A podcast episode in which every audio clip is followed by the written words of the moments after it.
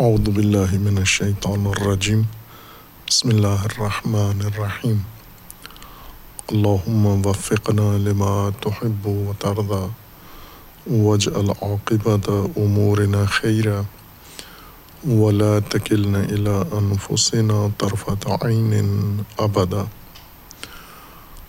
رب ادخلنی مدخل صدق و اخرجنی مخرج صدق. وج من لدن کا سلطان النصیرہ سورہ مبارکہ بقرہ آیا کریمہ وقلن یا آدم، اسکن انت و زوجک الجنہ وقلا منہا رغدن حیث شیتما ولا تقربا هذه الشجرة فتكونا من الظالمین. ماجرائے خلقت انسان میں اور خلافت انسان میں اللہ تبارک و تعالیٰ نے پہلے ملائکہ کو انسان کی خلقت سے آگاہ کیا ہے کہ انسان خلف میں اب زمین پر زندگی گزارنے کے لیے اللہ نے پیدا کرنا ہے۔ ملائکہ نے اس خلیفہ کے بارے میں، اس مخلوق کے بارے میں اپنے تحفظات کا اظہار کیا اور اللہ تبارک و تعالیٰ نے انہیں آگاہ کیا کہ جو میں جانتا ہوں وہ تم نہیں جانتے اور انسان کے متعلق جو کچھ ملائکہ نہیں جانتے تھے۔ اللہ تبارک و تعالیٰ نے انسان کے ذریعے ملائکہ کو اس سے آگاہ کر دیا۔ اور وہ آگاہی انسان کی ان حقائق کے بارے میں تھی جن سے ملائکہ بے خبر تھے، اور دوسری آگاہی انسان کی ملائکہ کے بارے میں تھی کہ ملائکہ کی حقیقت ملائکہ کو انسان نے بتائی۔ اور اس سے ملائکہ تسلیم ہوئے اور آمادہ ہو گئے اور اللہ نے انہیں حکم دیا انسان کو سجدہ کا۔ یعنی تسلیم ہونے کا، مان لینے کا، جھک جانے اور قبول ہونے کا حکم دیا۔ ملائکہ نے بے اتفاق، سجدہ کیا، قبول کیا، تسلیم ہوئے اور انسان کو، انسان کی حیثیت کو اور برتری کو قبول کر لیا۔ اس میں ابلیس نے انکار کیا اور سجدہ نہیں کیا، تسلیم نہیں ہوا۔ اور اپنی بڑھائی ظاہر کی انسان کے اوپر اور انکار کیا، انکار کرنے والوں میں سے شمار ہوا۔ اور پھر اللہ تبارک و تعالیٰ نے اسی ماجرا کو یہ بیان فرمایا ہے کہ وقلنا یا آدم و اسکن انت و زوجکل جنا یعنی جب ملائکہ کی تسلی ہو گئی، اطمینان ہو گیا اور ابلیس انکار کر چکا۔ جس کو انسان کے سامنے تسلیم ہونا تھا، وہ ہوا۔ جسے نہیں ہونا تھا، وہ مقابلے میں آیا، اس نے انکار کر دیا۔ اور پھر آدم کو اللہ تبارک و تعالیٰ نے حکم دیا وہ قلنا یا آدم و اسکن انت وضو جکل جنا آدم تو اور تیرا زوج، ساتھی یعنی بیوی، زوجہ، آپ ساکن ہو جاؤ جنت کے اندر، مکین ہو جاؤ جنت میں۔ وقلا مینہا رغدا، اور اس میں رہو خوشحالی کے ساتھ، فراوانی کے ساتھ، کھاؤ، تصرف کرو جو جی چاہتا ہے تمہارا ہے تو شے تما جیسے چاہتے ہو اور جہاں سے چاہتے ہو کھانا یا استفادہ وہاں سے کرو آپ۔ ولا تقربہ ہاد شجرا اس شجرا کے، معین شجرا کے قریب مت جانا۔ فتقو نا من الظالمین اس صورت میں آپ دونوں ظالمین میں سے ہو جاؤ گے۔ اب یہ ایک اگلا مرحلہ ہے اسی ماجرا کے اندر۔ داستان خلقت انسان میں کہ انسان پہلا مرحلہ طے کر کے اب ساکن ہوا ہے جنت کا۔ اللہ نے اس کو حکم دیا ہے کہ جنت میں ساکن ہو جا۔ جنت بھی ان مفاہیم و عناوین میں سے ہے جس کا قرآنی مفہوم اور جس کا ذہنی مفہوم مختلف ہے۔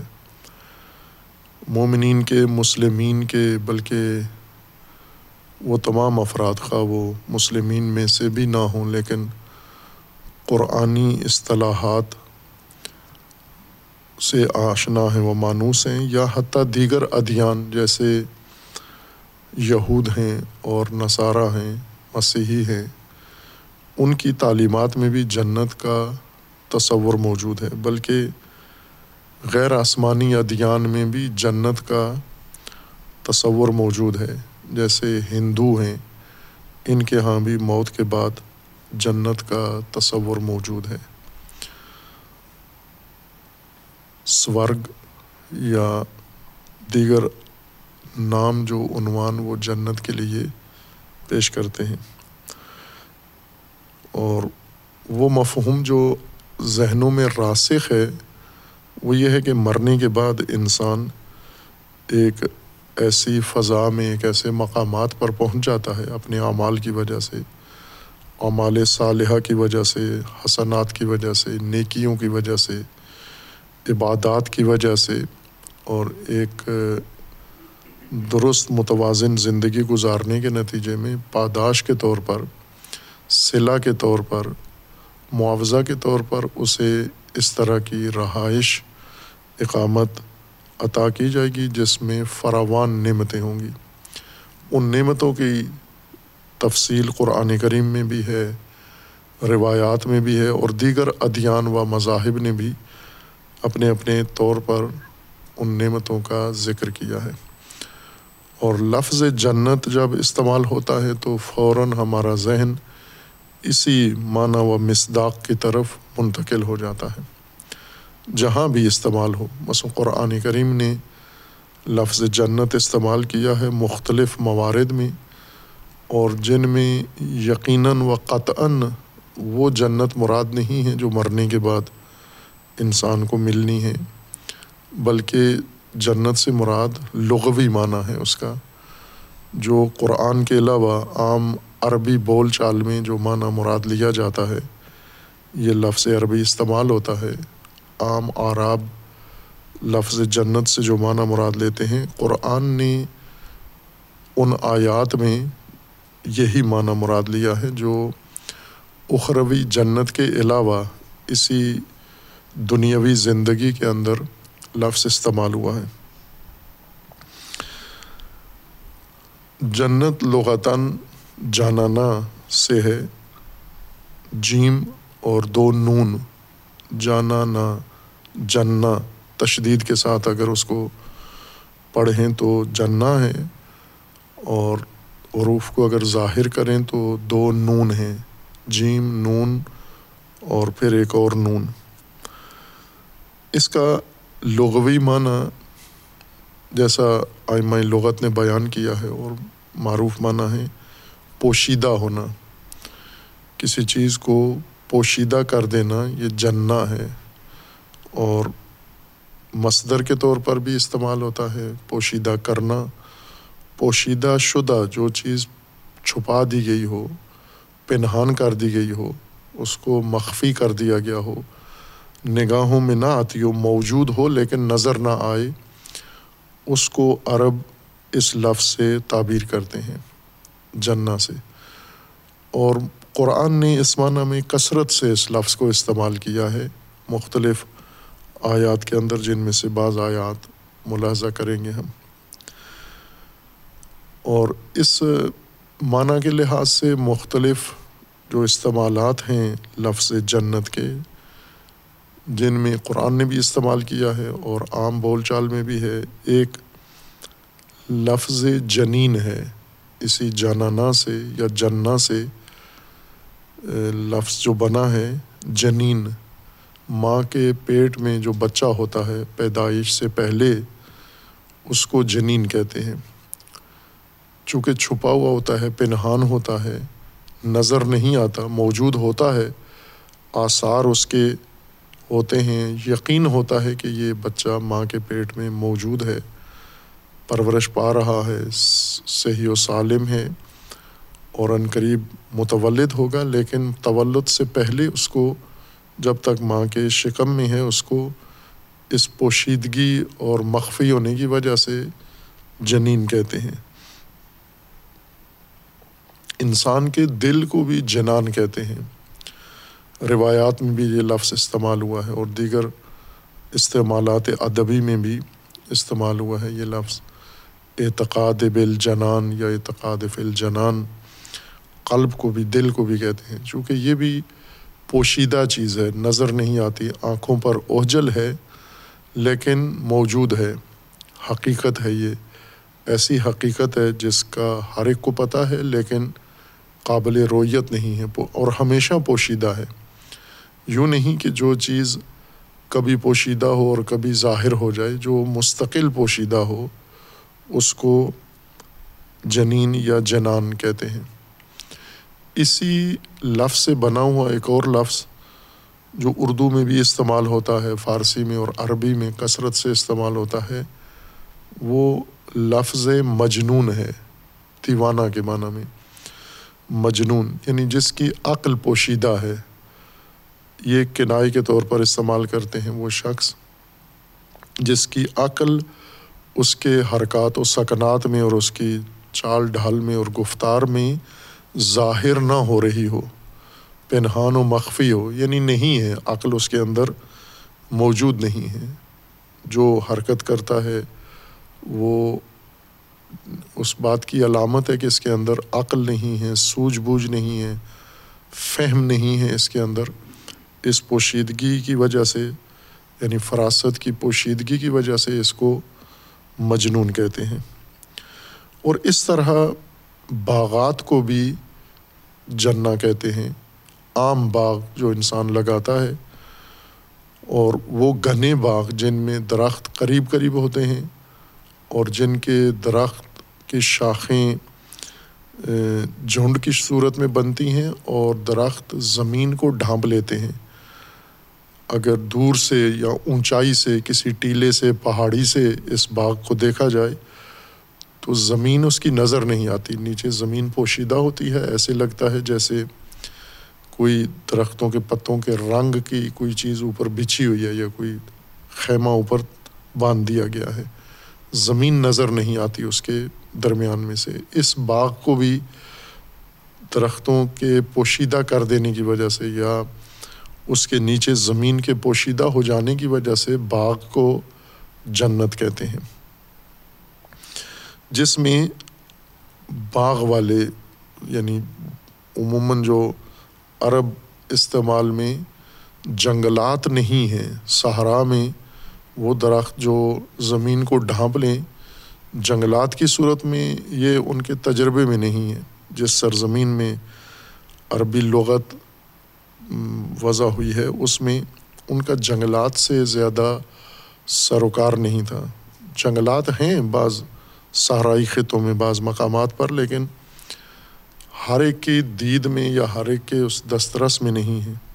جیسے پانی کی قلت ہے، باران کی قلت ہے، بارشوں کی قلت ہے، دریا، نہریں نہیں ہیں۔ اس وجہ سے ان کے لیے جو چیز زیادہ مانوس، ملموس تھی، وہ قلت کی وجہ سے، قلت آب کی وجہ سے وہ باغات ہیں کہ اگر کسی جگہ پر باغ ان کو ملتا اور باغ بھی صحرائی علاقوں میں دو درختوں سے زیادہ باغ بنتے تھے، ایک کھجور اور دوسرا انگور۔ اور بعض علاقوں میں البتہ دیگر درخت بھی تھے، جیسے قرآن نے ذکر کیا ہے، زیتون بھی ہے، لیکن یہ پورے صحرا میں نہیں ہے۔ جو سارے صحرا میں جو درخت عربوں کو دیکھنے کو زیادہ ملتے تھے اور پھلدار تھے اور ان سے وہ ثمرات و غذا حاصل کرتے تھے، وہ کھجور و انگور ہیں۔ اور بعض اوقات یہ کھجوروں کے باغ خود کاشت کرتے تھے، قریب فاصلے پر کاشت کرتے تھے، کھجوریں اگاتی تھیں اور دور سے جب کھجوروں کے باغ کو دیکھیں تو وہ درختوں کا جھنڈ نظر آتا ہے۔ وہ زمین اس کی نظر نہیں آتی بھائی کہ کھجور کے درخت کھجور کا درخت لمبا ہوتا ہے، اونچا ہوتا ہے اور تنا اس کا خالی ہوتا ہے۔ لیکن اس کی چوٹی، اس کے اوپر جو پتے ہیں اور جس ترتیب سے وہ چاروں طرف پھیل کے ایک چھتری بنا لیتے ہیں، تو وہ زمین کو ڈھانپ دیتے ہیں۔ اسی طرح انگور بھی اگر باغ کی شکل میں ہو، حدیقہ کی شکل میں ہو، تو وہ بیل بن کر درختوں پہ چڑھ جاتا ہے یا اس کو خود لکڑیوں کا سہارا دے کے اوپر زمین سے اوپر اٹھا دیا جاتا ہے اور زمین کو ڈھانپ دیتا ہے۔ اس لیے بعض اہل لغت کے بقول کہ ہر باغ کو جنت نہیں کہتے، باقی درختوں کے یا پھلوں کے باغات کو حدیقہ کہتے ہیں، فقط کھجور اور انگور کے باغ کو جنت کہتے ہیں۔ لیکن یہ مصداق غالب ہم کہہ سکتے ہیں کہ چونکہ اکثر عربوں کے ہاں یہ دو باغ تھے، لہٰذا ان پر اطلاق کرتے تھے۔ نہ یہ کہ کھجور اور انگور کے علاوہ اگر باقی پھلدار درختوں اور وہ اس طرح زمین کو ڈھانپ لیں یا گھنا باغ بن جائیں تو اسے جنت نہیں کہیں گے۔ بس جنت کا لغوی معنی پوشیدہ چیز ہے۔ پوشیدہ ذہن ہو، عقل ہو، تو بھی جنا کا لفظ اس کے لیے استعمال کرتے ہیں۔ اور اسی طرح اگر فہم و فراست پوشیدہ ہو، نہ ہو، محسوس نہ ہو، تو اس کو بھی مجنون کہتے ہیں۔ اسی معنی کی بنیاد پر۔ اور ماں کے پیٹ میں بچہ کو بھی جنین کہتے ہیں، پوشیدہ ہونے کی وجہ سے، مخفی ہونے کی وجہ سے۔ اور باغات کو یا زمین کو بھی جنا کہتے ہیں۔ اور پھر قرآن کریم نے وہ زندگی جو انسان کو موت کے بعد نصیب ہونی ہے، اس کو بھی قرآن نے جنت کہا ہے۔ یہ عام عربی اصطلاح میں نہیں تھا، یہ خصوصاً قرآنی مصداق ہے جو قرآن نے جنا کے معنی میں اضافہ کیا ہے۔ ظاہر مراد اس سے بھی یہی ہے، جنت میں جنات یعنی جس طرح قرآن نے اپنے بیان میں ذکر کیا ہے کہ وہ بعد از مرگ جو جنت انسان کو ملے گی، اس کو بھی جنت اسی وجہ سے کہا گیا ہے کہ اس میں یہی باغ والی خصوصیت ہے۔ وہ باغ ہے در حقیقت۔ اخروی باغ باغ بھی آپ ترجمہ کر سکتے ہیں۔ عموماً نہیں کرتے جنات کا ترجمہ۔ اردو میں جنت کو جنت ہی کہتے ہیں۔ لیکن اگر ترجمہ کرنا چاہیں تو باغات سے ترجمہ کریں تو درست ترجمہ ہے اس کا۔ گھنے باغات۔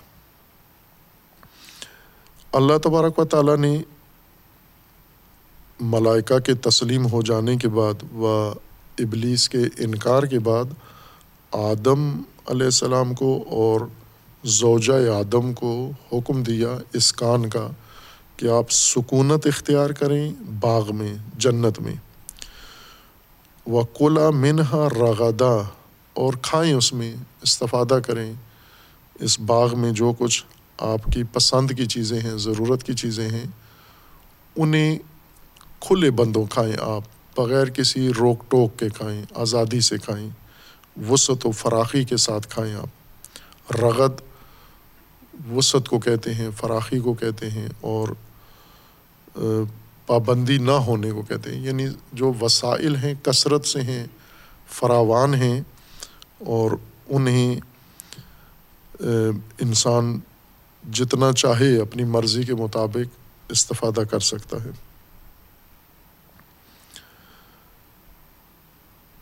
ہے سوشے تو وہ اپنی مرضی کے ساتھ کھائیں۔ کوئی روک ٹوک نہیں ہے۔ سب کچھ اس باغ کے اندر آپ کے لیے مہیا ہے، وہ آمادہ ہے۔ فقط ایک پابندی ہے آپ پر کہ ولا تقربہ ہاد شجرا یہ معین شجرا اس کے قریب نہ جانا۔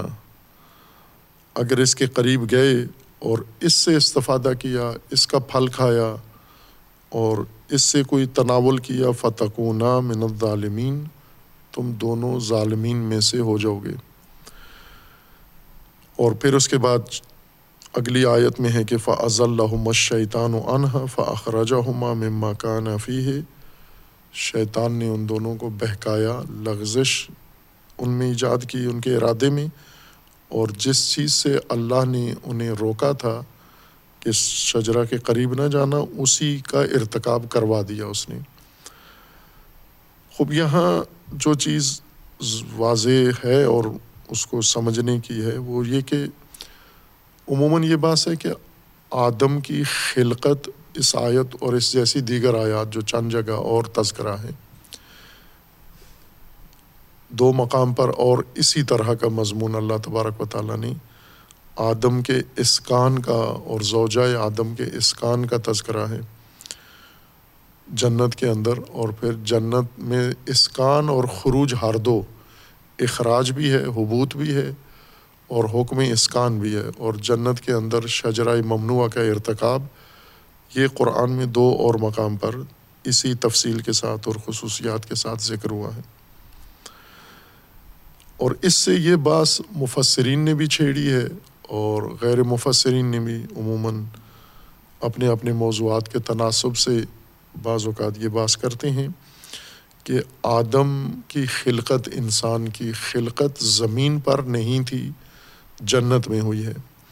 اور جنت زمین سے باہر کوئی مقام ہے افلاق میں جہاں پر آدم کو بنایا گیا ہے اور وہاں پر آدم کی زوجہ کو بنایا گیا ہے، خلقت کا مرحلہ وہاں انجام پایا ہے۔ ملائکہ نے اسی جنت میں یعنی اسی مقام میں زمین سے ماورات جگہ پر انسان کو سجدہ کیا ہے اور ابلیس نے وہیں پر انکار کیا ہے۔ یہ سب زمین پہ نہیں ہوا۔ زمین سے ماورا کسی اور مقام پر، کسی ناشناختہ، نامعلوم مقام پر یہ کام ہوا ہے، جس کو قرآن نے جنت کہا ہے۔ اور مراد اس سے تقریباً وہی لی جاتی ہے، اظہار کیے بغیر کہ یہ وہی جنت ہے جس میں مر کے انسان نے پہنچنا ہے۔ صالحین نے مرنے کے بعد جس جنت میں جانا ہے، وہی جنت تھی۔ اس میں پہلے آدم کو خلقت اس جنت سے بھی باہر ہوئی ہے۔ یعنی گویا تین مقام یا تین تبادلے آدم کے ہوئے ہیں۔ ایک مقام خلقت کہ اس کا ذکر کہیں بھی نہیں ہے کہ وہ کہاں ہوا ہے۔ پھر خلقت کے بعد اس کا اسکان منتقل کرنا اس کو جنت کے اندر اور پھر اخراج جنت سے زمین کے اوپر۔ اور پھر واپس زمین سے جب انسان مرتا ہے تو دوبارہ جنت کے اندر داخل ہو جاتا ہے۔ اب ہم اگر قرآن کریم میں ہی اس مطلب کو دیکھیں جو قرآن نے فرمایا ہے کہ آدم کی خلقت انسان کی کہاں ہوئی ہے؟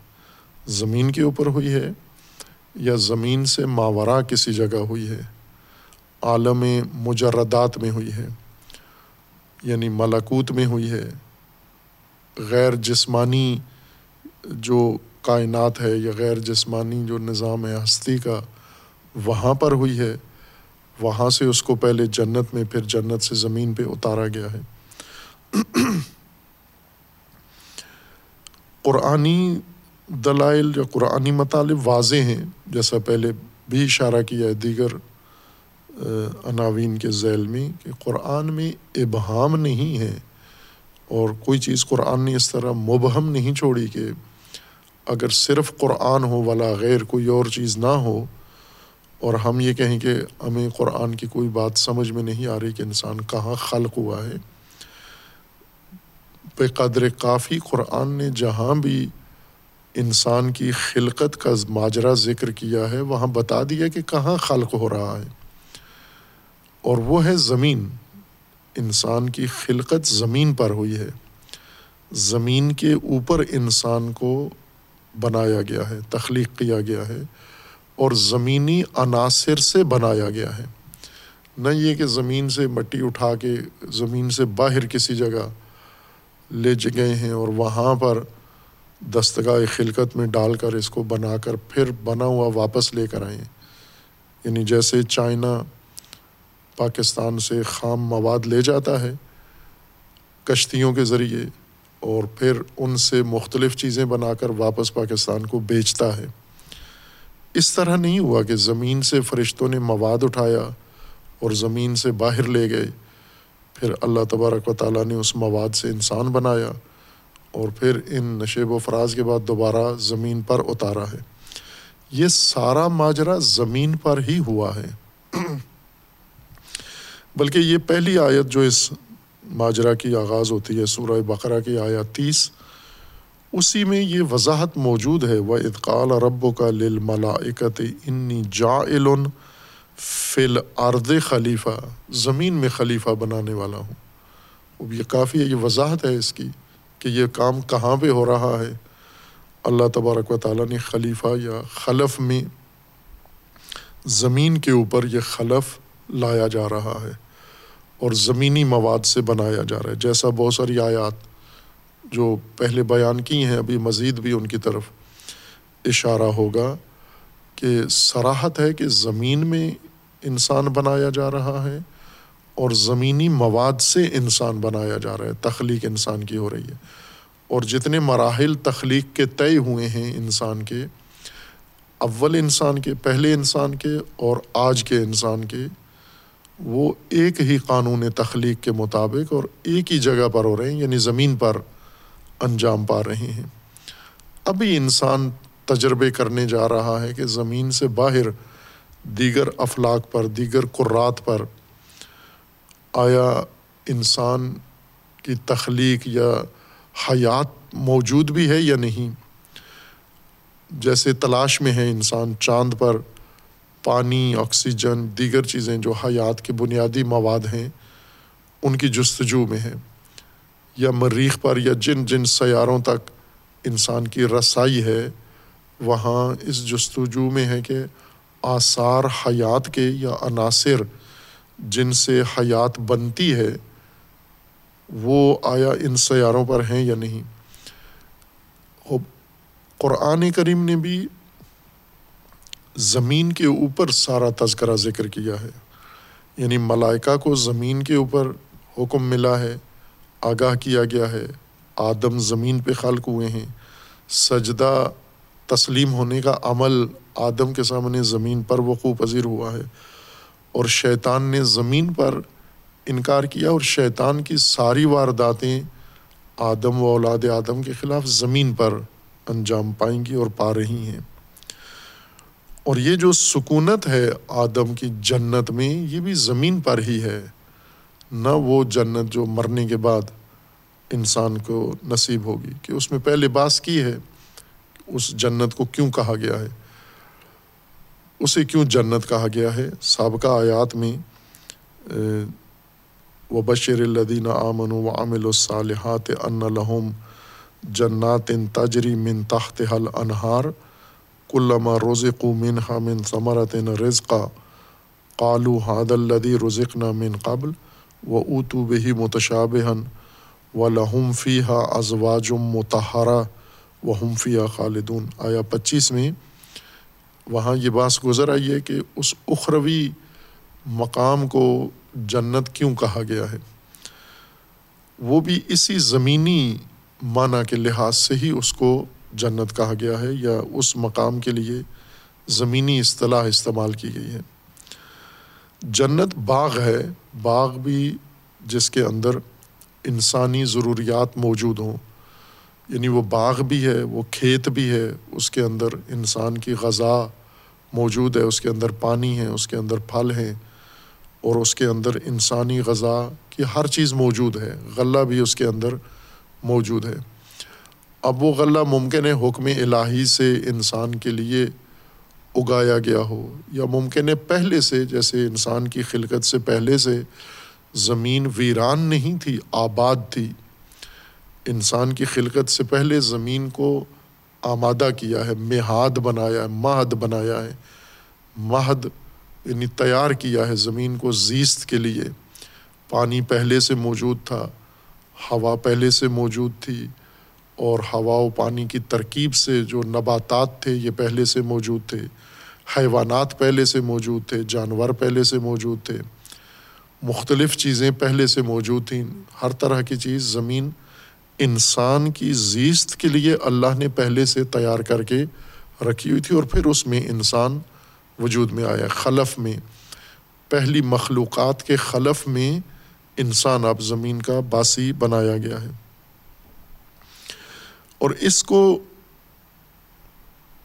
ایک باغ میں، اس جوڑے کو، آدم و زوجہ آدم کو ایک باغ میں ٹھہرایا گیا ہے۔ خلقت کا مرحلہ مکمل ہونے کے بعد۔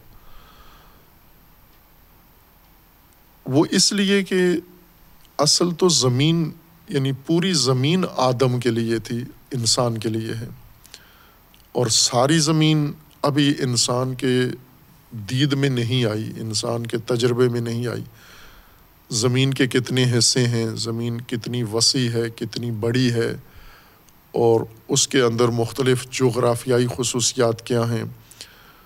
اس میں موسم کیسا ہے؟ مختلف حصوں میں یہ ابھی انسان چونکہ پیدا ہوا ہے، ابھی اس کے علم میں یہ چیزیں نہیں ہیں۔ اس لیے ایک محدود معین فضا میں جہاں پر انسانی ضرورت کی ہر چیز اللہ تبارک و تعالیٰ نے فراہم کی تھی، وہاں پر انسان کو رکھا گیا ہے۔ مثلاً اس کی مثال ہم یوں لے سکتے ہیں کہ کتنے ایسے جزیرے جہاں پر انسان نے بہت دیر سے قدم رکھا ہے۔ یعنی یہ موجودہ نسل میں سے کوئی پہنچا ہے وہاں تک، یا شاید ابھی بھی زمین میں ایسی جگہیں ہیں جہاں انسان نے قدم نہیں رکھا، ایسی دشوار جگہیں یا ایسی ناشناختہ جگہیں زمین کی موجود ہیں۔ سمندروں کے نیچے تو قطعاً موجود ہیں، لیکن زمین کے اوپر بھی ایسے مقامات ہیں جہاں ابھی انسان نہیں پہنچا۔ محدود جگہ ہیں، زیادہ تر انسان نے قدم رکھا ہے۔ جنگلات ہیں، ایسے دشوار گزار علاقے ہیں۔ تصویریں ان کی انسان نے لے لی ہیں چونکہ تصویروں کے لیے انہوں نے خلائی دستگاہوں کا استفادہ کیا ہے، سیٹلائٹ کا استفادہ کیا ہے، اور ان کی مدد سے پوری زمین کی تصویریں چپے چپے کی بنا لی ہیں۔ لیکن ہر چپے پر آیا انسان موجود ہے، ابھی ایسا نہیں ہوا۔ مثلاً ہم ہمالیہ کے سلسلے کو دیکھیں، اپنے خطے میں، اس جغرافیہ میں، جو پہاڑی سلسلہ ہے ہمالیہ کا دشوار گزار، یہ اکثر حصہ اس کا پہاڑوں کا، انسان کا قدم ابھی نہیں پڑا اس پر۔ دور سے انسان ان چوٹیوں کو یا ان کے درمیان وادیوں کا نظارہ کر رہا ہے۔ ابھی باوجود ٹیکنالوجی کے اتنے وسائل ان کے پاس نہیں ہیں کہ یہ جہاں جی چاہیں ان پہاڑوں میں وہاں جا کے قدم رکھیں اور دیکھیں یا سکونت اختیار کریں، وہ جگہیں قابل سکونت بھی نہیں ہیں اور قابل رسائی بھی نہیں ہیں۔ قابل دید ہیں البتہ، دیکھ سکتے ہیں۔ وہ بھی ٹیکنالوجی کی مدد سے، کسی واسطے کے ذریعے سے۔ تو ابھی بھی زمین ناشناختہ حصے زمین کے انسان کے لیے موجود ہیں۔ اس کی بہترین مثال، جیسے آج انسان ان ناشناختہ حصوں میں جب جاتا ہے، قدم رکھتا ہے، تو وہاں پہلے سے انسان کے جانے سے پہلے جو کچھ موجود ہے، پہلا انسان جا کر جو مشاہدہ کرتا ہے، وہاں میں نے کیا دیکھا؟ سمندری راستے سے جاتا ہے یا ہوائی راستے سے جاتا ہے، وہاں درخت دیکھتا ہے، جنگلات دیکھتا ہے، انواع و اقسام کے جانور دیکھتا ہے، درندے ہیں اس میں اس میں مختلف پرندے موجود ہیں۔ ہر نو حیات کی زیست کی وہاں پہلے سے ہی موجود ہے اور انہیں جنگلات میں کچھ ایسے درخت بھی ہیں جو پھلدار ہیں، کچھ کے پھل زہریلے ہیں۔ وہاں موجود جنگلات کے جنگلی جانور بھی نہیں کھاتے، لیکن وہ جنگلی جانور کچھ دوسرے درخت یا کچھ دوسرے نباتات کو کھاتے ہیں، چگتے ہیں، چرتے ہیں۔ انہیں سے اپنی زندگی جاری رکھے ہوئے ہیں۔ یعنی ان کے اندر غذائیت ہے ان کے لیے اور وہ موجودات ہیں۔ انسان بھی جب ان جزائر پہ قدم رکھتا ہے تو وہیں موجود جو چیزیں اس کے لیے مناسب ہیں، وہ تجربے سے کشف کر لیتا ہے اور وہ بھی کھاتا ہے۔ یعنی پہلے سے انسان نوارد انسان کسی جزیرے پر گیا ہے تو اس جزیرے میں اللہ نے پہلے سے یہ آمادگی زمین کی بنا کے رکھی ہے، انسان دیر سے پہنچا ہے۔ مثلاً پہاڑی سلسلوں کے بیچ میں پانی بھی ہے، درخت بھی ہیں، پھل بھی ہیں، سب کچھ ہے۔ انسان دیر سے پہنچا ہے۔ اسی طرح انسان کی خلقت زمین پر تاخیر سے ہوئی ہے۔ زمین پہلے تیار تھی۔ کتنی پہلے تیار تھی؟ یہ بات اب قرآن نے کسی جگہ سراحت نہیں کی کہ کتنے سال پہلے اللہ تبارک و تعالیٰ نے زمین کو تیار کر دیا۔ ہر چند قرآن اصطلاح میں سماوات و عرض کی تخلیق کے لیے ایام، ستت ایام یا دیگر پیمانے ذکر کیے گئے ہیں، لیکن ظاہر ہے کہ ان سے مراد یہ ایام نہیں ہیں جو زمین کی حرکت سے یا سورج کے طلوع غروب ہونے سے وجود میں آتے ہیں۔ جو بھی ان کا معنی ہو، ایک وقت معین میں اللہ تبارک و تعالیٰ نے زمین کو آمادہ کیا ہے۔ علوم نے اس موضوع پر زیادہ بہتر تحقیق کی ہے۔ سائنس نے، خصوصاً زمین شناسی علم زمین شناسی نے، جیولوجی نے اور اس کی متعلقہ شاخیں اس میں جن کا کام حیاتیات کا مطالعہ کرنا ہے اور معدنیات کا مطالعہ کرنا ہے یا دیگر مختلف علوم جنہوں نے یہ ذمہ داری لی ہے اور احسن طریقے سے کام کیا ہے۔ اتفاقاً ہم اگر تمام علوم میں یہ تقابل کریں کہ کس علم نے تندہی سے کام کیا ہے اور بیچ میں کسی جگہ انہوں نے وقفہ نہیں کیا اپنی تحقیقات میں اور کبھی بھی خرافات کے معتقد نہیں ہوئے، وہ سائنس ہے۔ انہوں نے اپنا سفر جاری رکھا ہے۔ بزرگان جو کچھ کہتے رہیں، انہوں نے بزرگان کے اقوال پہ وقفہ نہیں کیا، توقف نہیں کیا۔ سائنس کے ان اقوال کو قدیمی کو مقدس سمجھ کر عقیدہ نہیں بنا لیا۔ چونکہ جب عقیدہ، علم کا موضوع عقیدہ بن جاتا ہے تو علم مر جاتا ہے وہاں پر۔ عقیدہ اور موضوع ہے۔ علم یا تحقیق اگر عقیدے کی زد میں آ جائے تو تحقیق کی موت واقع ہو جاتی ہے۔ اس لیے انہوں نے کوئی عقیدہ نہیں بنایا کسی موضوع کے بارے میں۔ بلکہ انہوں نے حقیقت کو کشف کرنے کے لیے اپنا سفر جاری رکھا ہے اور حیرتناک انکشافات کیے ہیں اور درست انکشافات کیے ہیں یعنی تصدیق شدہ، تائید شدہ، حدس و گمان بھی ہیں۔ یعنی ناشناختہ کائنات سائنس کے سامنے بھی فراوان ہے، جس کو وہ کہتے بھی ہیں کہ یہ ابھی ناشناختہ ہے ہمارے لیے۔ لیکن جو پہچان لی ہے زمین اور زمین کے عناصر اور زمین کے ذرات کو چیر کے اندر سے بھی انسان نے دیکھ لیا ہے، ان کی خصوصیات، ان کی توانائیاں، اور زمین کے باہر جو کچھ ہے، زمین کے اندر جو کچھ ہے، بھرپور پہچان زمین کی کی ہے۔ یعنی جتنا انسان کے بس میں ہے، اتنا کر لیا ہے انہوں نے۔ اگر نہیں کچھ کیا تو وہ ابھی ان کے بس میں نہیں ہے، ان کی طاقت نہیں ہے اتنی۔ اگر کچھ ایسا رہ گیا ہے زمین کی شناخت کا۔ باقی علوم کو ہم یہ نہیں دے سکتے یہ امتیاز کہ انہوں نے بھی اتنی تندہی سے کام کیا ہے۔ چونکہ باقی علوم آفات کا شکار ہوئے ہیں، باقی علوم میں عقیدت آ گئی ہے، باقی علوم میں بزرگ پرستی آ گئی ہے، باقی علوم میں قدامت پرستی آ گئی ہے۔ یہ قدیم اقوال ہیں، اس لیے ان کے خلاف کوئی تحقیق نہیں ہونی چاہیے، کوئی قول قابل قبول نہیں ہے۔ جتنا پرانا قول ہے، اتنا بہتر قول ہے، اتنا اچھا قول ہے۔ سائنس نے اس کو قبول نہیں کیا کہ جتنا پرانا قول ہے، اتنا مشکوک ہے۔ بلکہ جو جدید تحقیق ہے، جو سب سے آخری تحقیق ہے، وہ مستند ہے۔ اس سے پہلی تحقیق، وہ اس تحقیق کی بنیاد بنی ہے، سیڑھی بنی ہے، لیکن اصل اسی کا احترام ہے جو اس وقت جدید تحقیق کے نتیجے میں سامنے جو کچھ حقیقت آئی ہے۔ باقی علوم نہیں ہے ایسے۔ اور ظاہر ہے کہ باقی علوم جہاں کھڑے ہوئے ہیں مثلاً ہم علوم دین کے طور پر جو علوم متعارف ہیں، یہ آخری تحقیقات ان کے اندر آٹھ سو سال پہلے کی ہیں۔ یعنی جو علم کلام کے اندر جو آخری تحقیقات ہیں، آٹھ سو سال پہلے کی۔ علمی اصول کی تحقیقات دو، پانچ سو سال، چار سو سال پہلے کی۔ اسی طرح باقی جو علوم ہیں، ان کے اندر آخری تحقیقات بھی صدیوں پہلے کی ہیں۔ لیکن سائنس نے ایسا توقف نہیں کیا، بلکہ آج کی جدید ترین اس وقت بھی جو کچھ موجود ہے، اس پر بھی اکتفا نہیں کیا، بلکہ مزید اس کی گہرائی میں جانے کے لیے کوشاں ہیں۔ یہ علمی مزاج ہے اور یہ علمی مزاج بعض علوم سے چھین لیا گیا ہے، لے لیا گیا ہے اور وہاں سرخ لائنیں لگا دی گئی ہیں کہ اس سے، اس علم میں یہاں سے آگے آپ نہیں جاتے، اس سے آگے اجازت نہیں ہے۔ حتیٰ قرآن شناسی میں، قرآن فہمی میں سرخ لکیریں ہیں کہ جتنا قرآن شناسی کا قول پرانا ہے، مثلاً سب سے مستند اقوال کون سے ہیں قرآن کی تفسیر میں جو صحابہ نے بیان کیے ہیں؟ جو بزرگ صحابہ نے، جیسے عبداللہ ابن عباس ہیں، عبداللہ ابن مسعود ہیں، یا ان کے بعد جو تابعین آئے ہیں یہ مستند ترین اقوال یہ ہیں۔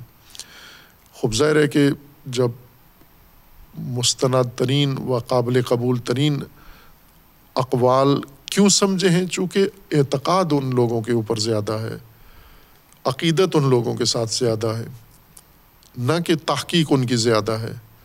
ان کی بہت ابتدائی تحقیق تھی قرآنی موضوعات کے متعلق۔ لیکن مذہبی دنیا عقیدت کی دنیا ہے۔ تحقیق کم ہے، عقیدت زیادہ ہے۔ تحقیق کا مطلب ہوتا ہے حقیقت یابی، حقیقت تک پہنچنا۔ عقیدت کا مطلب یہ ہوتا ہے کہ احترام، تقدس اس کا ذہن میں رکھنا۔ خوب، اس لحاظ سے ہم اگر دیکھیں تو زمین کی تحقیق جو سائنس نے کی ہے، وہ زیادہ مستند ہے۔ اور اس کے ثبوت و شواہد موجود ہیں۔ ان ثبوت و شواہد کے مطابق انسان علوم کی تحقیق کے انسان، قرآن نے ایسی کوئی تاریخ نہ انسان کی بیان کی ہے۔ انسان کب سے زمین پر ہے، نہ ہی زمین کب پیدا ہوئی ہے اور زمین زیست کے قابل کب بنائی ہے۔ انسان کے قابل کب بنی ہے زمین یہ بھی قرآن نے فقط اصل مفہوم ذکر کر دیا ہے۔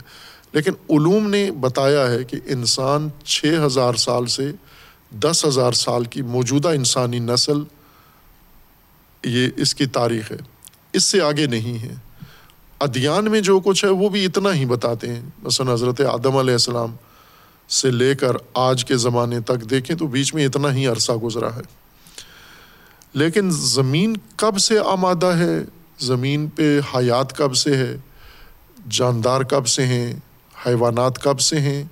یہ تو دس ہزار سال نہیں ہے بلکہ یہ تو ہزاروں سال پہلے سے زمین پر یہ موجودات ہیں۔ جب انسان نہیں تھا، یہ تمام حیوانات جنہیں بعد میں دین نے آ کر شریعت نے سمجھایا ہے کہ ان میں کچھ حلال ہیں، کچھ حرام ہیں، لیکن پہلے سے یہ سارے موجود تھے۔ ان میں جنگلی موجود تھے، ان میں بہت سارے ایسے درندے موجود تھے، چرندے موجود تھے، پرندے موجود تھے۔ پانی کے اندر ایک بڑی حیرت ناک دنیا موجود ہے۔ بڑے بڑے عظیم مچھلیاں موجود ہیں اور چھوٹے جانور موجود ہیں۔ یہ تو انسان سے زندگی شروع نہیں ہوئی۔ زمین پر ہزاروں لاکھوں سال پہلے سے زندگی آغاز تھی، موجود تھی۔ لہٰذا جب انسان آیا تو ایک آباد زمین پہ قدم رکھا ہے۔ نہ کہ ویران۔ زمین کے اوپر۔ باغات تھے، غلات تھے، حیوانات تھے، سبزہ تھا، پانی تھا، دریا تھے، نہریں تھیں، بارش تھی۔ ہر چیز زمین کے اندر اللہ تبارک و تعالیٰ نے پہلے سے آمادہ کر کے رکھی تھی۔ اور اس میں اب انسان آیا لیکن انسان کے لیے یہ آباد زمین، زرخیز زمین ناشناختہ ہے۔ اس کو اگر اسی طرح اجازت دے دی جائے کہ جو زمین کی جہاں جا سکتے ہو جو، تو یہ انسان ہلاک بھی ہو سکتا ہے، چونکہ شناخت نہیں ہے اس کو زمین کی۔ اس کو زمین کے خطرات کا پتہ نہیں ہے، اس کو زمین کی وادیوں کا پتہ نہیں ہے، اس کو زمین کے ابھی یہی نہیں پتہ کہ یہ نباتات، یہ خوبصورت پودے ان میں زہریلے بھی ہیں، ان میں کڑوے بھی ہیں، ان میں باعث مرگ بھی ہیں۔ ان میں باعث بیماری بھی ہیں، ان میں بہت سارے نقصان دہ ہیں، ان میں بہت سارے مفید ہیں۔ پہلا انسان ہے اور زمین پہ قدم رکھا ہے، اس کو کوئی شناخت زمین کی تفصیل سے نہیں ہے۔ اس لیے اللہ تبارک و تعالیٰ نے ایک اسکان موقع اسکان کا اہتمام کیا ایک محدود علاقے کے اندر۔ اسی زمین کے اوپر ایک محدود علاقہ جہاں باغات ہیں، جہاں ضروریات ہیں، ہر چیز فراوان ہے، رغدن ہے، اور وہاں پر انسان کو رکھا کہ آپ یہاں رہیں تاکہ آشنا ہو جائیں، زمین کے اوپر زندگی کے لیے آپ کا تجربہ بڑھے، آپ کو جزیات کی و تفاصیل کی مکمل آشنائی ہو جائے۔ اس کو ہم دوسری مثال بھی لے سکتے ہیں، آج کی جدید ٹیکنالوجی کی مثال۔ آج انسان زمین سے باہر جا رہے ہیں۔ ہم بات کر رہے ہیں جب زمین پہ آیا تھا، جب زمین پہ اترا تھا حبوت ہوا اس کا۔ لیکن آج کہاں انسان آ پہنچا ہے؟ یہ انسان زمین سے باہر عروج کر رہا ہے۔ فضا میں جا رہا ہے، خلا میں جا رہا ہے، سیاروں پر جا رہا ہے اور افلاق کی طرف جا رہا ہے۔ اپنی بنی ہوئی مشینیں ٹیلیسکوپیں بھی بھیج رہا ہے، خلائی اسٹیشن بھی بنا چکا ہے۔ یعنی آبادی کا اس نے رہائش کا انتظام فضا میں، خلا میں کر لیا ہے۔ خلا جو کشش زمین کے جاذبے سے باہر ہے کہ جہاں پر انسان اگر اس خلا میں اپنے شٹل سے جہاز سے باہر بھی آ جائے تو گرے گا نہیں۔ اسی طرح معلق رہے لٹکا ہوا رہے گا وہ۔ اس کی اپنی جو بدن کی جاذبہ ہے وہ بھی ختم ہو جائے گا اور اطراف کا جاذبہ بھی ختم ہو جائے گا۔ یعنی کوئی چیز کھینچ نہیں رہی انسان کو اپنی طرف۔ اس فضا میں انسان نے تجربہ کر لیا ہے، گئے ہیں۔ ایک نہیں، ابھی تک دسیوں انسان اس فضا میں جا کے صحیح و سالم واپس آ چکے ہیں اور پھر مسلسل یہ مختلف ممالک اور مختلف ادارے، تحقیقاتی فضائی و خلائی یہ تحقیقات کر رہے ہیں۔ خلا میں جانے کے لیے، چونکہ خلا کا ماحول زمین سے مختلف ہے۔ زمین میں ہوا ہے، آکسیجن ہے، خلا میں نہیں ہے۔ جہاں پر انہوں نے پہنچ رہے ہیں وہاں آکسیجن نہیں ہے۔ زمین پہ جاذبہ ہے، کشش ہے۔ جہاں پر انہوں نے جانا ہے خلا کو مطالعہ کرنے کے لیے، وہاں کشش نہیں ہے۔ زمین میں وزن ہے، ہر چیز کا وزن ہے۔ خلا میں وزن نہیں ہے کسی چیز کا۔ اگر بہت بھاری چیز ہے جو زمین پہ بہت وزنی ہے، وہاں سرے سے بے وزن ہے، نہ کہ کم وزن ہے اس کا۔ زمین پہ جو ہلکی چیزیں ہیں اور جو بھاری چیزیں ہیں، وہاں خلا میں وہ ساری ایک جیسی ہیں۔ حجم چھوٹا ہے یا حجم بڑا ہے، یہاں کئی ٹن ہے، وہاں بالکل بے وزن چیز ہو جاتی ہے۔ خوب، اب انسان کی خود اپنی زندگی موقوف ہے ہوا کے اوپر، آکسیجن کے اوپر، غذا کے اوپر۔ اور انسان کی زندگی کا ایک بڑا حصہ جاذبہ نے، کشش نے، گریویٹی نے سنبھالا ہوا ہے۔ یعنی انسان خود ہم، عام انسان متوجہ نہیں ہے، دانشور متوجہ ہے کہ یہ کتنی بڑی نعمت ہے اللہ تبارک و تعالیٰ نے جو جاذبہ زمین کا رکھا ہوا ہے۔ اور انسان اس جاذبے کی نعمت سے کتنا بہرہ مند ہے اور کتنا بڑا لطف ہے اللہ تبارک و تعالیٰ کا، یہ زمین کے اندر جو کشش ہے سکل ہے، یہ یعنی زمین اپنی طرف کھینچتی ہے چیزوں کو، یہ انسان کے لیے کتنی بڑی نعمت ہے۔ اور انسان اس سے کتنا فائدہ اٹھا رہا ہے۔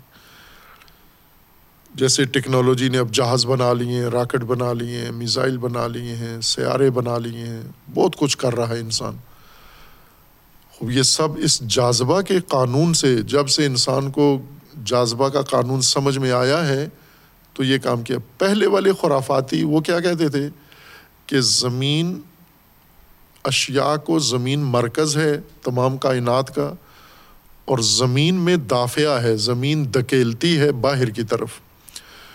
اور ایک خرافہ ان کے اندر یہ تھا کہ نواں آسمان، وہ یہ جو چیزیں زمین کی طرف آتی ہیں تو پیچھے سے کوئی دھکا دیتا ہے ان کو اور وہ دافعہ نویں فلک کا ہے۔ نواں فلک جو ایک فرضی چیز ہے ہے ہی نہیں ہے، موجود ہی نہیں ہے۔ اس کے دافعہ سے زمین کی طرف چیزیں آ جاتی ہیں۔ مثلاً پتھر کوئی چھوڑیں تو زمین پہ آ گرتا ہے، چونکہ اس کو اوپر سے دھکا دیا جاتا ہے۔ ان قوانین کے مطابق جہاز نہیں بنایا جا سکتا۔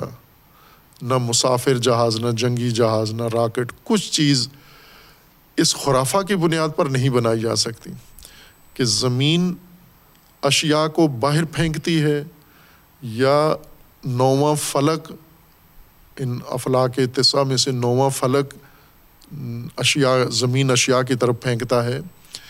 اگر ان کو قوانین بنا مان لیتے جبکہ مانا ہوا تھا، وہ انسان قادر نہیں تھا اس عظیم کام پر جو آج کے انسان نے کیا ہے۔ کس چیز سے یہ سارا کچھ مقدور ہوا ہے؟ جب سے ان کو یہ پتہ چلا ہے کہ زمین میں ایک اللہ نے قانون رکھا، ایک طاقت رکھی ہے، کشش کی، جاذبہ کی گریویٹی ہے اس کے اندر، یہ ہر چیز کو اپنی طرف کھینچتی ہے۔ اس کے بعد سے یہ باب کھلا ہے کہ اگر زمین میں یہ نعمت ہے تو اس سے فائدہ اٹھاؤ اس جاذبہ سے۔ اور پھر انسان نے یہ سب کچھ بنا لیا۔ بنیاد ابھی بھی جاذبہ ہے۔ پھر اس کے ساتھ ساتھ اور انکشافات ہوتے گئے۔ جوں جوں بڑھتا گیا علم انسان کا تو انسان زیادہ زمین کو تسخیر کرنے کے قابل ہوا۔ زمین پہ کمند بڑھ گئی انسان کی، زمین سے استفادہ بڑھ گیا انسان کا۔ خوب، اس نقطے کے تناظر میں اب انسان زمین سے باہر جا رہا ہے۔ ہم بات کر رہے ہیں، اللہ نے جب زمین پہ بھیجا تھا بنا کے۔ عام ذہنوں میں یہ کہ افلاق میں بنایا تھا، پھر زمین پہ اتار دیا۔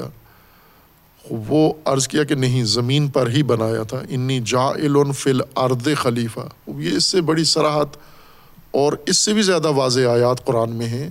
لیکن یہ خود ایک سراحت ہے کہ زمین میں یہ کام ہو رہا ہے۔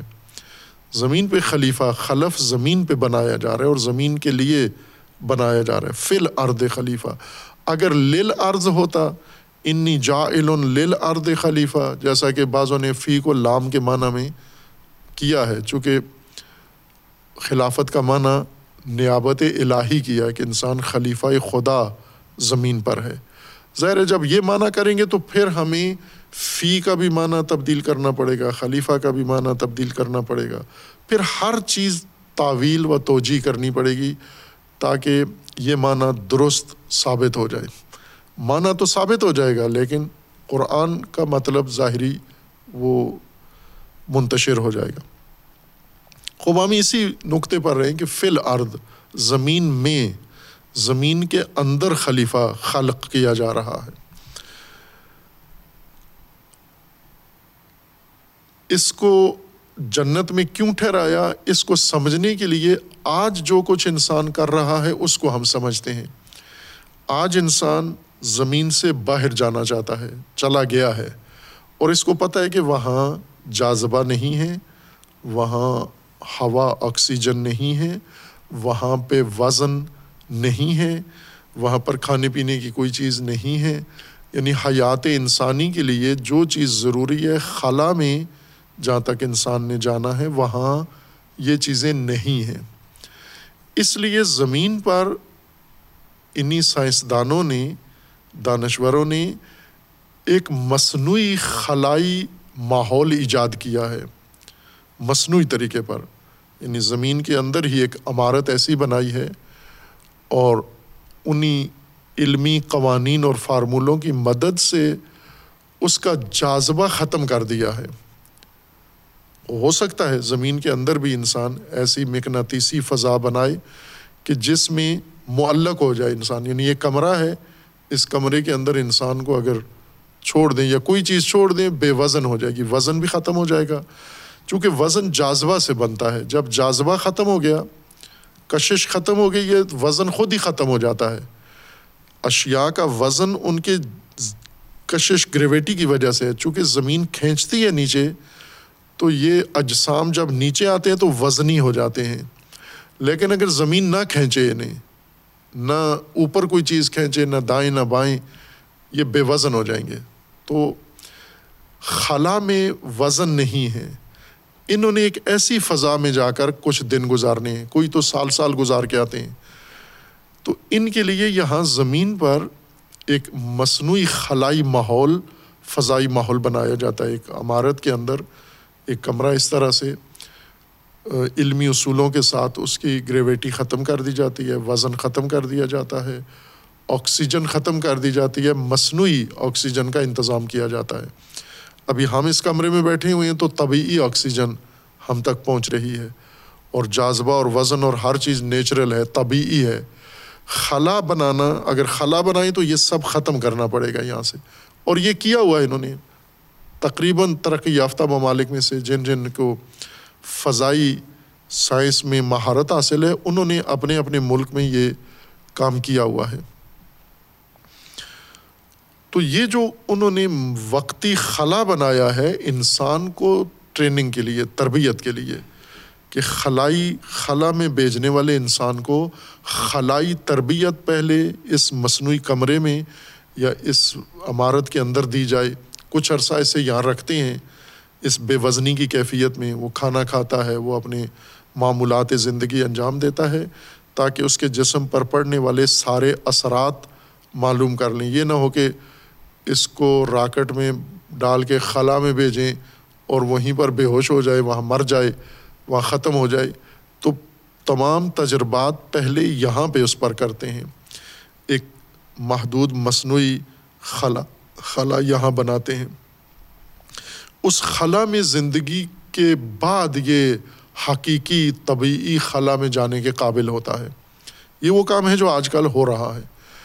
اللہ تبارک و تعالیٰ نے جب انسان زمین پہ پیدا کیا تو یہی کام کیا۔ جو آج زمین سے باہر جانے کے لیے انسان کر رہا ہے، اللہ تبارک و تعالیٰ کے حکم سے زمین پر انسان کو آباد کرنے کے لیے بھی یہی کام ہوا۔ انسان زمین پہ پیدا ہو گیا لیکن ابھی زمین شناس نہیں ہے، زمین کی خصوصیات سے آگاہ نہیں ہے، زمین کے اوپر موجود اس طرح سے تجربہ نہیں ہے اس کو۔ خصوصاً یہ تجربہ ایک الگ دانش ہے۔ اگر مثلاً جیسے علامہ آدم الاسماء کلّہ اللہ تبارک و تعالیٰ نے تعلیم دی آدم کو تمام حقائق کی۔ یہ تعلیم کافی نہیں تھی زمین پر زندگی گزارنے کے لیے۔ یہ ضروری تھی یہ تعلیم۔ آدم کی برتری اسی تعلیم کے نتیجے میں ہوئی ہے، حقیقت شناسی ہوئی ہے۔ لیکن اس حقیقت شناسی میں زمین کے اوپر رہنے کا تجربہ نہیں ہے ابھی، عملی طور پر۔ اس عملی تجربے کے لیے یہ اس کان کا اہتمام کیا گیا، اس جنت کے اندر، اس رہائش گاہ کے اندر جسے جنت کہا گیا ہے۔ چونکہ باغ تھا اور اس باغ میں ہر وہ چیز فراہم کی گئی تھی یا فراہم تھی پہلے سے جو آدم کے لیے ضروری تھی، اس میں مضر ترین چیزیں بھی تھیں، اس میں مفید ترین چیزیں بھی تھیں، اس میں حیوانات بھی تھے، اس میں زہریلے میں حیوانات بھی تھے، درندے بھی تھے، پرندے بھی تھے۔ ہر وہ چیز جس کا آدم سے پالا پڑنے والا ہے، وہ سب کچھ اس باغ کے اندر موجود تھا۔ اور یہ اسکان ضروری تھا، یہ کوئی سزا نہیں تھی یا یہ کوئی پذیرائی یا مہمان نوازی نہیں تھی، آدم کے لیے ضروری تھی کہ زمین کے اوپر زندگی گزارنے کے لیے یہ دورہ اس کو گزارنا ہے۔ اور قرآن کا فرمان ہے کہ یا آدم و اس کن انت و زوجوں کا زوج میں پہلے بھی ازواج متحرہ میں یہ بات کر رہے ہیں ہم کہ زوج جوڑے کو کہتے ہیں، ساتھی کو، بیوی کو نہیں کہتے لغت عرب میں بھی زوج کا معنی بیوی نہیں ہے۔ قرآن میں بھی زوج کا معنی شوہر یا بیوی نہیں ہے۔ زوج تمام موجودات کے بارے میں ہے۔ جمادات میں بھی زوج ہے، نباتات میں بھی زوج ہے، اور حیوانات میں بھی زوج ہے، انسان میں بھی زوج ہے۔ اور زوج میں نر و مادہ ہونا بھی ضروری نہیں ہے۔ زوج کا مطلب ہوتا ہے جوڑا، دو چیزیں مل کے جو ایک ترکیب بنا دیں۔ دونوں ایک جیسی ہوں مماثل مشابے ہوں، اور دونوں مل کر ان کے ملنے سے یوں نہیں کہ صرف جسمانی قربت ہو جائے، ایک ساتھ رکھ دیں تو جوڑا بن جاتی ہے نا ان دونوں کے ملنے سے ایک اثر بھی ان دونوں کا ظاہر ہوتا ہو۔ دونوں مل کر ایک نئی چیز، ایک نیا، نئی تاثیر بھی انجام دے سکیں، ان کو زوج کہا جاتا ہے۔ کوئی بھی دو چیزیں ہوں، زوج یعنی جوڑا۔ دوسری چیز اسی جیسی اس کے ساتھ، جیسے دو جوتے ملا کے رکھتے ہیں تو یہ دونوں جفت، جس کو کہا جاتا ہے فارسی اردو میں جفت، جوڑا، اس کے مقابلے میں فرد ہے، زوج کے مقابلے میں فرد ہے یعنی اکیلا، تنہا، اکیلا اور جوڑا۔ زوجہ مس، بیوی مصداق ہے زوج کا۔ اول تو خود لفظ زوجہ نہیں ہے عربی کا یعنی تانیس کے لیے تے نہیں لگانی پڑتی، یہ وہ عربی ہے جو اردو نے عربی بنائی ہے یا فارسی والوں نے بنائی ہے، خود عربوں کی عربی میں زوجہ معنس کے لیے تے نہیں لگانی پڑتی، مذکر معنس دونوں کو زوج ہی کہا جاتا ہے۔ اس لیے قرآن نے کسی جگہ نہ حضرت ہوا کے لیے زوجہ استعمال کیا ہے، نہ تنہا آدم کے لیے۔ دونوں کو زوج ہی کہا ہے اور ایسا ہی درست ہے۔ عربی لغت کے لحاظ سے زوج ہیں دونوں یعنی جوڑا ہے۔ چونکہ ایک جیسے ہیں دونوں، عورت مرد کا فرق نہیں ہے۔ انت و زوجو کا آپ اور آپ کا ساتھی، آپ اور آپ کی ساتھی یعنی آپ کی زوجہ یا حضرت ہوا آپ دونوں سکونت اختیار کریں جنا اس باغ کے اندر۔ وہ کولا منہا، اور کھائیں، استفادہ کریں۔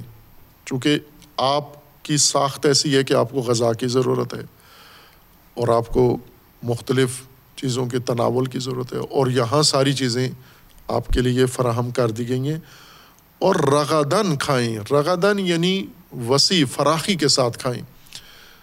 یہ نہیں کہا گیا کہ یہاں پابندی ہے، تھوڑا کھائیں اور قناعت کریں، ضائع نہ کرنا ادھر۔ نہ، رغدن جتنا جی چاہتا ہے کھائیں، ہے سوشے تو ماں، جیسا چاہتے ہو، جہاں سے چاہتے ہو یعنی پورے باغ میں کسی جگہ جی کرتا ہے جانے کا چلے جاؤ، کوئی چیز کھانے کا جی کرتا ہے کھا لو، اس باغ میں ہر چیز ہے۔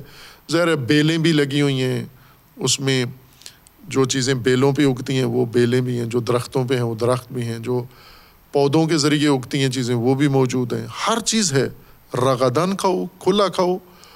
اور جیسا مشیت ہے، جیسا ارادہ ہے، چاہتے ہو مرضی ہے، ویسا کھاؤ آپ۔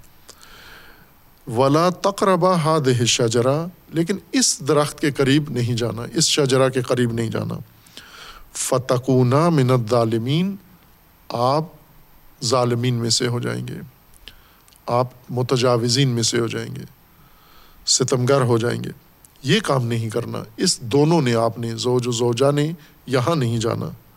یہ شجرا ممنوع ہے۔ خوب اس نے باغ کی پوری حقیقت بیان کر دی ہے۔ ان دو چیزوں نے، ایک امر ہے اور ایک نہ ہی ہے۔ ایک حکم ہے، ایک ممانعت ہے۔ ایک یہ ہے کہ اس کن و کولا یہ دو امر ہیں۔ کہ آپ سکونت اختیار کرو اور کھو رغدن کھو جیسے مرضی ہے کھو اور ایک ممانعت ہے، روک ہے کہ یہ نہیں کھانا، اس کے قریب نہیں جانا۔ قریب نہیں جانے سے مراد نہ کہ جسمانی طور پر فاصلہ اپنا اس سے کم نہیں کرنا، دور ہی کھڑے رہنا۔ یعنی اسے کھانا نہیں ہے۔ لا تقربا کنایا ہے۔ چونکہ اوپر آیا ہے کولا مینہا رغدن یہاں پر ہے لا تقربا یعنی لا تاکلا۔ یہ نہیں کھانا، اس درخت کو نہیں کھانا۔ اس کا پتا بھی نہیں کھانا، اس کا پودا بھی نہیں کھانا، اس کا پھل بھی نہیں کھانا۔ اس کی گری بھی نہیں کھانی، اس کا جوس بھی نہیں نکالنا۔ اس کو کسی طریقے سے کھانے میں استعمال نہیں کرنا اس درخت کو، ورنہ ظالمین میں سے ہو جائیں گے۔ یعنی یہ وہ باغ ہے جس میں جو کچھ پوری زمین پہ پھیلا ہوا ہے، وہ سب اس باغ کے اندر بطور نمونہ و سمپل رکھا ہوا ہے یہاں پر۔ زمین میں آپ کو کس سے پالا پڑے گا؟ انسان کو۔ ممنوع چیزوں سے، نقصان دہ چیزوں سے، مضر چیزوں سے۔ تو وہ مضر کا تجربہ تو ہو آپ کو کہ یہاں کیسے مضر چیزیں نقصان کیسے دیتی ہیں، کیا نقصان دیتی ہیں۔ خوب، جب تک عملی تجربہ نہ ہو آدم کا، آدم کو کیسے پتہ چلے گا یہ زمین ممنوع چیزوں سے بھی بھری ہوئی ہے؟ مفید چیزیں بھی ہیں جنہیں کھل کے کھانا ہے، کوئی پابندی نہیں ہے، اور جن کے قریب تک بھی نہیں جانا، یہ دونوں چیزیں متضاد زمین کے اوپر موجود ہیں۔